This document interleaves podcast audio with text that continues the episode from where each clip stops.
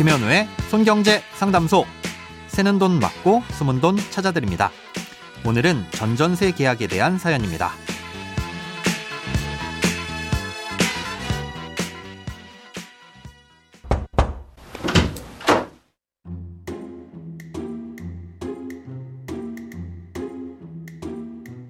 안녕하세요.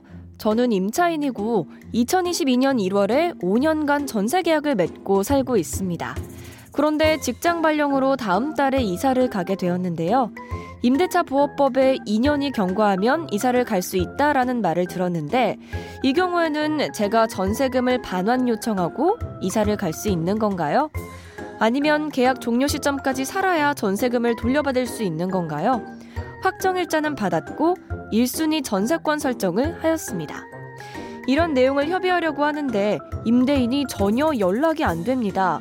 그래서 이사 예정 날짜와 전세금 반환 요청에 대한 내용을 넣어 세 차례에 걸쳐 내용 증명을 보냈지만 전화도 거절하고 내용 증명 우편도 받지 않습니다. 저는 다음 달 이사를 해야 하는데 어떻게 하면 좋을까요? 이대로 계속 임대인이 연락이 안 되면 저는 어떻게 해야 할까요?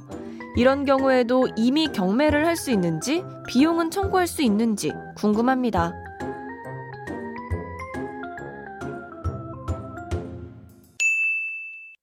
오늘은 청취자 최여자님이 보내주신 사연입니다. 아, 결론부터 말씀드리자면 계약 기간 5년은 다 채우셔야 보증금을 돌려받을 수 있습니다. 아, 주택임대차보호법에서 말하는 2년은 2년 미만의 기간으로 계약을 체결하더라도 세입자가 원하는 경우 그 기간을 2년으로 본다는 뜻입니다. 세입자가 최소한 2년간은 안정적으로 거주를 할 수 있도록 보호해주겠다는 취지인 거죠. 2년 미만으로 했을 때만 최소 2년을 보호해준다는 거지 계약 기간을 얼마로 하든 2년으로 적용한다는 뜻은 아닙니다. 아, 그리고 최초 계약이 끝난 후 묵시적 갱신이 됐거나 아니면 계약갱신 청구권에 의해 계약이 연장됐을 때는 또다시 그 계약 기간을 전과 동일한 기간으로 보게 됩니다. 만약 그렇게 연장된 기간 내에 세입자가 계약 종료를 원한다면 그때는 언제든 계약을 종료할 수 있는데요. 집주인은 계약 종료 의사를 통지받은 날로부터 3개월이 되는 시점에는 보증금을 돌려줘야 합니다. 네, 사연자님의 경우 처음부터 계약 기간을 5년으로 설정했다고 하셨는데요. 이건 세입자와 집주인 모두 지켜야 할 기간인 거고요. 아, 중간에 계약을 끝내고 싶다고 얘기하더라도 집주인은 거절할 수 있고 5년 계약이 끝나기 전까지 보증금을 못 주겠다고 해도 어쩔 수 없습니다. 이 보증금을 돌려받으려면 만기까지는 기다리셔야 한다는 거죠. 음, 그렇기 때문에 지금 내용 증명을 보내시더라도 아무런 소용이 없고 정상 계약이 유지되고 있는 상태이기 때문에 경매를 진행할 수도 없습니다. 아, 이런 상황에서 2월에는 어찌됐건 이사를 나가셔야 한다는 건데 그렇다면 할 수 있는 방법은 집주인에게 양해를 구하고 계약을 조기에 종료하는 거겠죠. 집주인 입장에선 편의를 봐주는 것이기 때문에 중개 수수료는 사연자님이 부담하시더라도 어, 새로운 세입자를 구하기 위해 노력하셔야 할 거고요. 문제는 집주인과 연락이 닿지 않으니 이런저런 협의가 전혀 안 되신다는 건데 아, 일반적인 경우라면 어쩔 수 없겠지만 사연자님은 다른 세입자에게 전전세를 주시는 것도 방법이 될 수 있습니다. 전세권 설정을 하셨다고 사연에 적어주셨는데 이게 등기부등본상 전세권 설정 등기라면 제3의 다른 세입자에게 다시 임대를 해주는 게 가능합니다. 어, 이런 걸 보통 전전세라고 하는데요. 원래는 이런 전전세를 주려면 집주인의 동의가 반드시 필요하지만 전세권 설정 등기를 한 경우 집주인의 허락 없이도 가능합니다.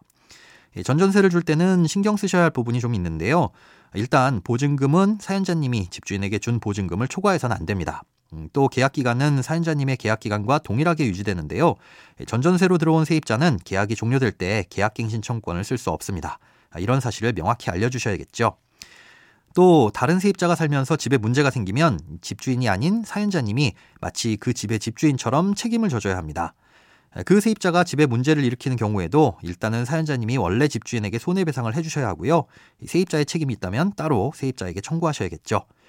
예, 전세권 설정 등기를 하신 게 맞다면 부동산 중개업소의 사정을 말씀하시고 세입자를 빨리 구하시는 게 좋을 것 같습니다.